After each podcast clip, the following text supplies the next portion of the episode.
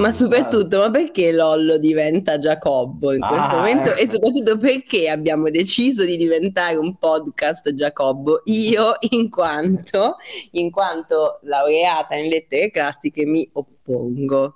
Io, quindi io, io sarò, io la voce della, della, della, mm, come si dice? Sono queste le cose che fanno vendere, cioè Eh, i complotti. i complotti, cose, cioè- Posso, No, no. posso risponderti? Prego, prego. Sì, ma tra un attimo, dopo la pubblicità.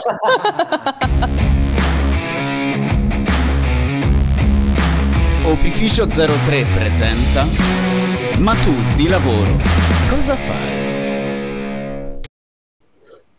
Quindi Beh. ci siamo eh, eccezionalmente online.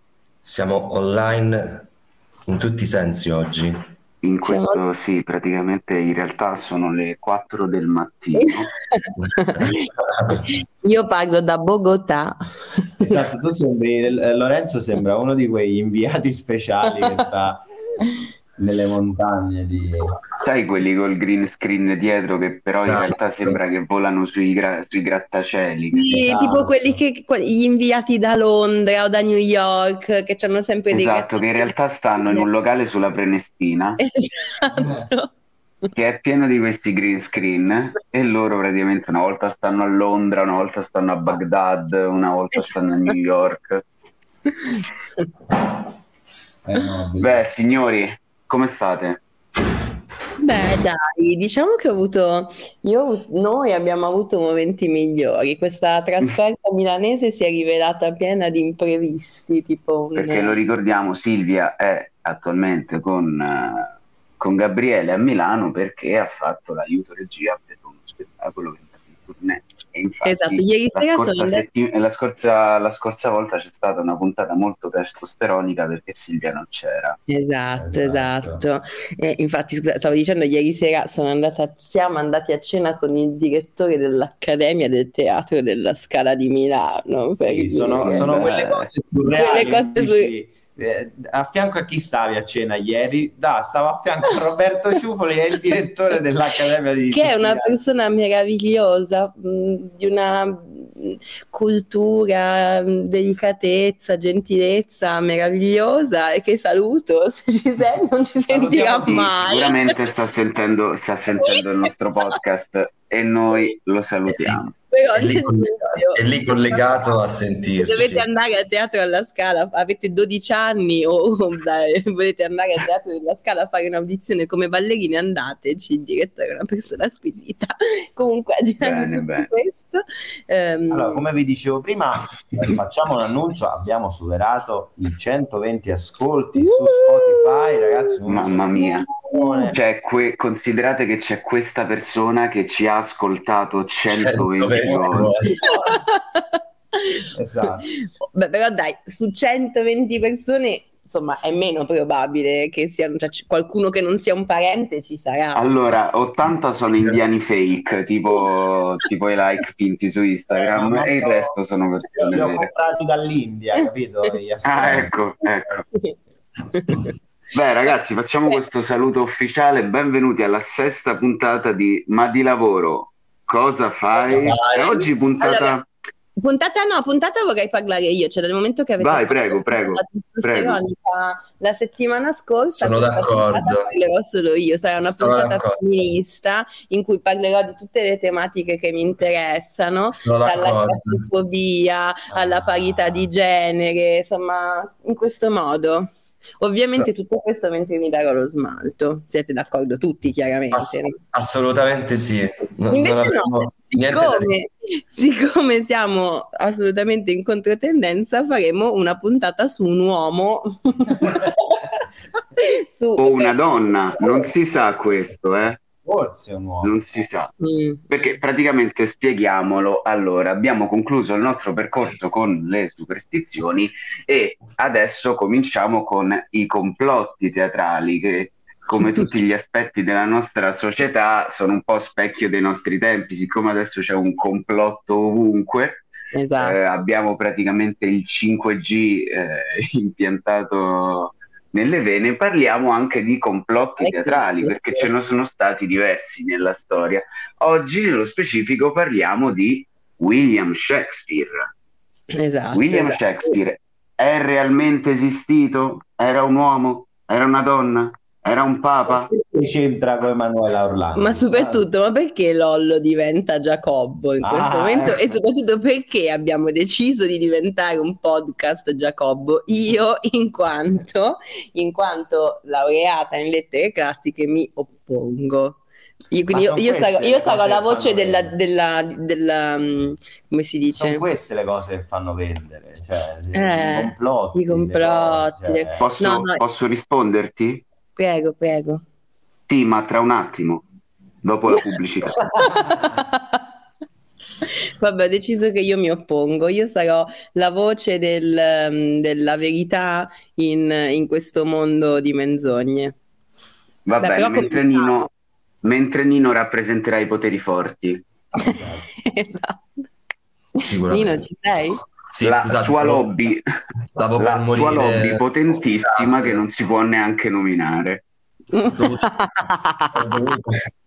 Sì, se si nomina penso esca un arcobaleno in tutti, in tutti i Oh, ragazzi, che però-. Su Disney Plus è uscita una nuova intervista di Papa Francesco che dice delle Eh? cose mm, mm, mm, molto, molto Dice che da... Shakespeare Shakespeare No. era un papa. Fa delle aperture alla comunità LGBT+, non so cosa ho detto, e delle aperture molto, molto, molto interessanti Ma da quindi- andarci a vedere. quindi Bene, il momento cronaca e il momento Esatto. attualità è terminato. Non tocchiamo questi argomenti, andiamo avanti, Parliamo di. Shakespeare. Eh, dato che io ovviamente eh, in tutto questo sono completamente no, io sono, faccio sempre quello che non sa niente di teatro, no? Mm. Allora parliamo un attimo, fatemi una un attimo capire chi era Shakespeare dal punto di vista eh, storico-antropologico, cioè era antropologico. tizio, no, no, era un tizio comune. cioè, Parole a caso in questo podcast Oh, oggi. la laureata, cioè, eh, vabbè, era un tizio comune? Ditemi un attimo, raccontatemi un po' la, la storia comune di quest'uomo prima di, di diventare Shakespeare, ovviamente. Allora, il fatto, Gab, è questo, è che eh, perché c'è questa leggenda intorno alla reale esistenza di Shakespeare? Perché della sua vita tendenzialmente sappiamo pochissimo. Mm. Allora, se prendiamo un altro dam- drammaturgo famoso, tipo, che ne so, eh, Pirandello, Pirandello, bene o male, sappiamo i fatti che lo hanno coinvolto nella vita, ma voi mi direte, è del Novecento, fi- di- diciamo prima metà del Novecento, ci stanno i documenti, ci stanno le foto, eccetera, eccetera, quindi è più facile accertarne l'esistenza. Però ci sono anche drammaturghi dell'antica Grecia o dell'antica Roma e più o meno noi riusciamo a identificarli in un certo periodo, come magari mi confermerà qua la, la- la laureata in, in Medea. E perché Shakespeare è così particolare? Perché della sua vita non sappiamo niente. Innanzitutto non sappiamo con precisione quando è nato, nel senso che nei registri di eh, Stratford upon Avon, che è la città dove si pensa sia nato e morto Shakespeare in Inghilterra, noi abbiamo la data del battesimo, che è il 26 aprile del 1564. Mm. Ora, abbiamo la data del battesimo, non la data di nascita, però a quel tempo si usava battezzare tre giorni dopo la nascita. Quindi, in realtà, facendo un rapido calcolo, lui dovrebbe essere nato il 23 aprile del 1564. Quindi domani sarebbe il suo compleanno. Esatto. Suo 300. Esattamente, No, esattamente. E tra l'altro, particolarità di Shakespeare è che No, lui cioè- muore il giorno del suo compleanno. Ah, vedi, vedi. Ma Muore sai- il 23 aprile del 1616. Mm. Comunque questa roba si dice di un sacco, eh, di, di- di scrittori, autori. Rec- recentemente vi ricordate chi è morto nel giorno del suo compleanno? Eh, certo, Gigi. Gigi Proietti. Gigi, Gigi Mm. che tra l'altro eh, ha fondato il Globe a Roma, che è il teatro Ah. shakespeariano. E sei sicura di non voler ancora credere al complotto? Sì? No, Dio, ma guarda come sono ingenuata, mi faccio convincere subito. Eh, Sì, poi- no, questo è molto, è molto, è molto Globe crollato durante il match. Ah, Durante il Macbeth, eh, Eh, certo. Qual è un'altra particolarità della data di nascita di Shakespeare? È che il 23 aprile in Inghilterra è San Giorgio, Mm. che è il patrono d'Inghilterra. E diciamo a voler essere un po' come si dice? A voler scavare nel mistero, sai, Mhm. è nato il giorno di San Giorgio, è un Mm. po' come Gesù che è nato il giorno del sole Invictus per i pagani, ok? Non è una data X, è una data molto particolare, è la data del patrono d'Inghilterra. Puzza un po' di finto questo 23 Puzza un po' di finto questa cosa. Ma vabbè, andiamo avanti. Torna un tavolo. Ehm, dimmi, Gab? Dicevo, delle persone si sono messe intorno a un tavolo e hanno detto quando lo facciamo nascere sto tizio? Facciamo nascere il 23 aprile. Eh. Esatto, Mm. esatto. Mm. E cos'altro sappiamo di, di Shakespeare? Che sposa Anne Hathaway e fa tre Mm. figli. Celebre Una- attrice, quella di- Celebre attrice, sì, di- come che si ora chiama? credo, che ora credo abbia attualmente 400, 460 anni. Beh, Anne Hathaway non è quella di Brokeback Mountain? Eh, però non si chiama Anna, mi sa. Sì che si chiama Anne. Sì, sì, sì, è lo stesso, stesso nome, stesso quella del Diavolo Veste Prada. Ah, Diavolo. Veste Prada. Certo. Sì, amore, amore altri rimedi, eh, Le Miserabili, tutto un botto ne ha fatti. E fa tre figli. La primogenita è una, è una donna, Mm, mm, mm, mm. E poi fa due maschietti e abbiamo la data del battesimo di questi due maschietti che è il 2 febbraio del 1585. Ora viene il bello perché dalla data... Eh? Sono gemelli. No, no, non credo siano, No. non credo Ah. siano gemelli. Cioè, li battezza tutti lo stesso giorno, per comodità. Uno lo fa un anno Esatto. prima, uno dopo, però poi dice... Uno ha, aspettato, uno ha aspettato che avesse tipo tre anni che nascesse quell'altro ed è stato battezzato. Eh, tre raga, così Così ha, si- fatto economia. Esatto, alle facciamo un viaggio unico Eh, Così non, si dime- così non si dimenticava di niente. Esatto. Però qua viene il bello, perché dal 1585, che è la data del battesimo dei figli, al 1592 di Shakespeare non sappiamo niente. Oh. Sono chiamati i cosiddetti anni bui, perché Mm. poi lui ricompare a Londra, eh, Mm. ricompare a Londra e comincia la, la- la- la carriera che, eh, che conosciamo tutti. Ah. Quindi lui era ovviamente era famoso. Mm, diciamo, no, lui riappare a Londra che già comincia a firmare le sue, le sue opere. Esatto. Qual è il fatto? È che eh, tendenzialmente ci sono due correnti di pensiero adesso, ok? Dopo questi anni bui che per la sua esistenza. Tra l'altro, eh, le particolarità quali sono? È che non ci sono lettere che testimoniano la sua esistenza, ossia lui ha, iscri- ha scritto un tot di tragedie, un tot di sonetti, un tot di poemetti, non c'è mai una lettera che manda a un amico, a sua moglie, a suo figlio, non c'è mai una lettera firmata William Shakespeare. Inoltre, nel testamento non lascia alla famiglia niente, cioè nel senso, gli lascia alla povera Anne Hathaway, gli lascia i mobili di casa. E basta. Per quanto riguarda le opere che aveva scritto, che potevano fruttare per la famiglia un po' di soldi, sarebbero stati quelli che oggi noi chiamiamo diritti d'autore, Mm. ok? Non lascia niente di tutto questo, non fa assolutamente riferimento a, eh, a questo genere di cose. E quelli che sostengono che Shakespeare sia realmente esistito dicono va bene, ma perché quelle cose le ha lasciate alla compagnia, alla compagnia teatrale? Mm. Eh, ma E invece doveva, no. lo doveva fare nello stesso testamento, è sempre lui. Esatto, invece no, perché tra l'altro ehm, quando, a quei tempi, quando un drammaturgo scriveva un'opera per una compagnia, il testo diventava proprietà della compagnia di default, Mm. ossia tutti i membri della compagnia potevano usufruirne, quindi era inutile lasciare a loro una cosa che era già di loro proprietà. Beh, e allora anche inutile lasciarlo alla famiglia in questo caso, se di default andava alla compagnia. Quindi vuol dire che Però- lui Però la famiglia avrebbe potuto ricavare comunque una sorta di, di, diritto, di quota, non so come spiegare, anche perché nel momento della sua morte Shakespeare aveva delle quote del Globe, del mm. Globe originale, aveva delle quote diciamo di societarie e eh, neanche quelle lascia alla famiglia. Magari aveva litigato con la famiglia, che ne sappiamo, scusate. Eh, ah, stai proprio facendo l'anticomplottista. La, la, la complottista. No, invece praticamente la, la, mi stai dicendo che l'ipotesi è che lo Shakespeare del testamento era un umile Shakespeare che non aveva niente a che vedere col Globo e con la compagnia? Ti sto dicendo proprio questo, anche perché lui per scrivere il testamento si fa aiutare da uh, due avvocati Mm. mm.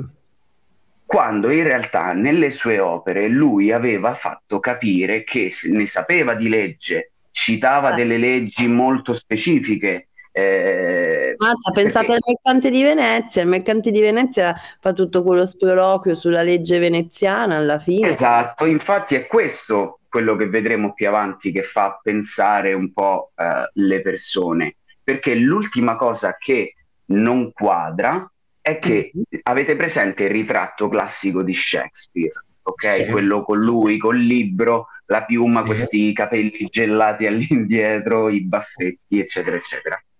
Tutti quei ritratti sono postumi. Mm. Ah, come da? Di gente, di gente che non l'ha neanche conosciuto. Già, già, già. E nella sua tomba a Stratford, quella che vediamo adesso, non so se ce l'avete presente o l'avete mai vista, è una specie di busto con eh, un busto di Shakespeare praticamente con il libro da una parte e la piuma d'oca dall'altra, che è stato cambiato nel 1720. Prima aveva, mh, mm, non so, qualcosa di riferimento con il grano. Mm. Perché tra l'altro le testimonianze di questo Shakespeare negli anni diciamo antecedenti agli anni bui, non era proprio uno sticco di santo perché in tempo di carestia lui si comprava il denaro mm. e lo rivendeva a prezzo maggiorato. Mm. E tra l'altro faceva pure l'usuraio, capito? Quindi era un po' un pezzo di fango sto William Shakespeare. Quindi poi... probabilmente questo William Shakespeare qua, questo che faceva l'usuraio, questo del testamento, non è il nostro Willy. Esattamente, perché tra l'altro poi, e tra l'altro poi come funziona? È che praticamente il, um, nel, nell'anagrafe dove è segnato questo William Shakespeare di Stratford c'è sempre qualche lettera che non quadra, ok? Cioè nel senso è Shakespeare con la I. Uh, cioè, queste cose però succedevano, succedevano anche in Italia, ci stanno dei documenti dove c'è per esempio Dante Alighieri con due L in qualche documento, ok? Quindi queste cose potevano, potevano capitare. Fatto stra- sta che nel, in tutta la sua carriera William Shakespeare firma in modo molto diverso, mm. ossia è difficile tro- trovare molte firme di Shakespeare simili. Mm, questo... E anche questo ha fatto creare delle teorie. È un po' sospetto. Esatto, esatto. Allora, qua arriviamo al momento delle teorie che partono dopo gli anni, gli anni bui. Seguitemi un attimo perché ce ne sono diverse. Allora, in realtà le teorie si dividono in due campi principali, che sono gli Stratfordiani e gli anti-Stratfordiani. Oh. Gli Stratfordiani, capitanati da George Stevens, mm. affermano che Shakespeare nacque a Stratford upon Avon. Si fece là una famiglia, andò a Londra, fece l'attore e lo scrittore, tornò a Stratford, fece testamento e morì. Basta! Mm. Questa è l'ipotesi, è l'ipotesi, che ci fanno passare i poteri forti, ok? Guidati dagli Stratfordiani. Tutto il resto è ipotesi. Mm. Ma noi del popolo comune, diciamo. Eh, esatto, esatto. E eh, nel senso dice: Non sappiamo, non, non, c'è una lettera firmata da Shakespeare al suo testamento, anzi, al suo funerale. Guarda caso, non c'era un cane delle persone che conosceva a Londra. Eh vabbè, sti cazzi, questa è l'ipotesi. Eh, magari ha litigato con tutti, cioè lui è andato a Londra e ha litigato con la famiglia, poi a Londra ha litigato con gli amici ed è tornato dalla famiglia, cioè la sua vita magari era un ciclo di litigi infiniti, per questo la gente non lo andava a trovare quando stava negli altri posti. Ah. Ah, ho capito, ma neanche un epitaffio, neanche un- una memoria funebre, poverino. Oh, magari era uno stronzo. Se sei stronzo, sei stronzo, eh, cioè non è che Ah. poi quando muori cambia. E invece che cosa dicono gli anti-Stratfordiani? Mm. Sicuramente Che dicono che-. Che questo William Shakespeare, che in No. quel tempo viveva a Stratford, fu un prestanome di un altro drammaturgo. Sì, ma ora Mm. scusate un attimo, ma perché un drammaturgo dovrebbe Eh. avere un prestanome? Cioè, cazzo, non è mica un capro della mafia, un, cioè, un drammaturgo. Magari, magari una Ma persona se questo, era un, se questo era un nobile, a quel tempo non poteva eh, Mm. pubblicare di suo pugno le tragedie. Oh, c'è ok? la risposta. Poi tu mi devi spiegare come fa uno che è nato a Stratford, un villico, eh, Mm. che non è mai stato in Italia, a conoscere nello specifico come funzionano le leggi di Verona, come funzionano le leggi di Venezia, eh, come fare citazioni in latino, come conoscere perfettamente la storia dell'età dell'impero romano, eccetera, eccetera. Questo Perché ci stanno questi eh. sette anni di buio, ma come fa una persona che praticamente faceva lo stagliere in Mm. sette anni a diventare una delle persone più dotte e intelligenti del suo tempo, quello che poi diventerà uno dei drammaturghi più importanti della storia, eh, che aveva questo genere di conoscenze qua, conoscenze che erano appannaggio sì dei nobili. Mm.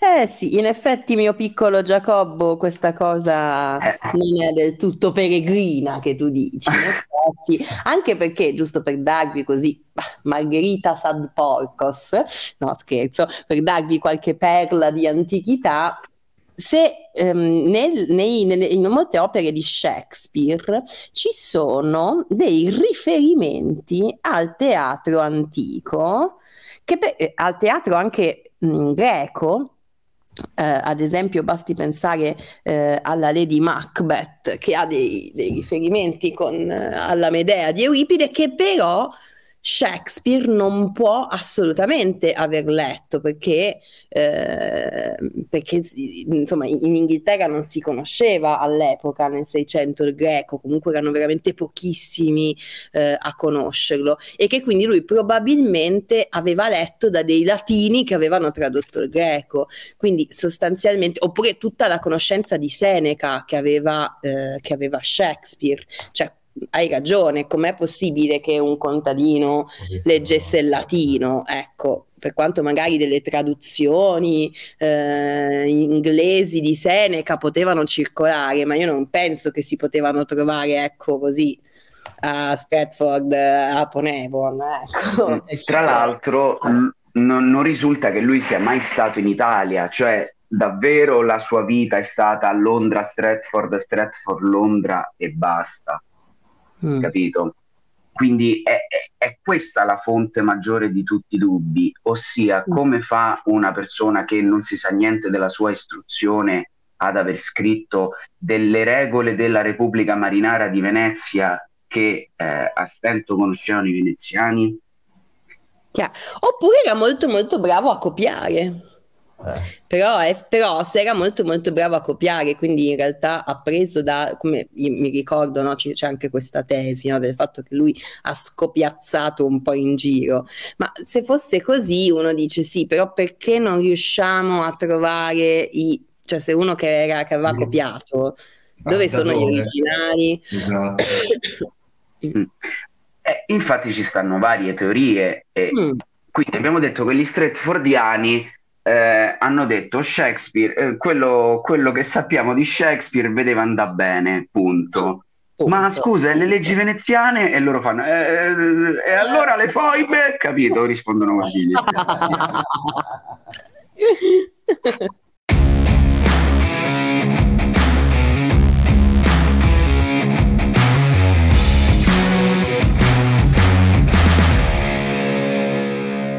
Oh, comunque ragazzi, questa è solo la prima parte, eh. Poi viene anche la seconda, tra due settimane.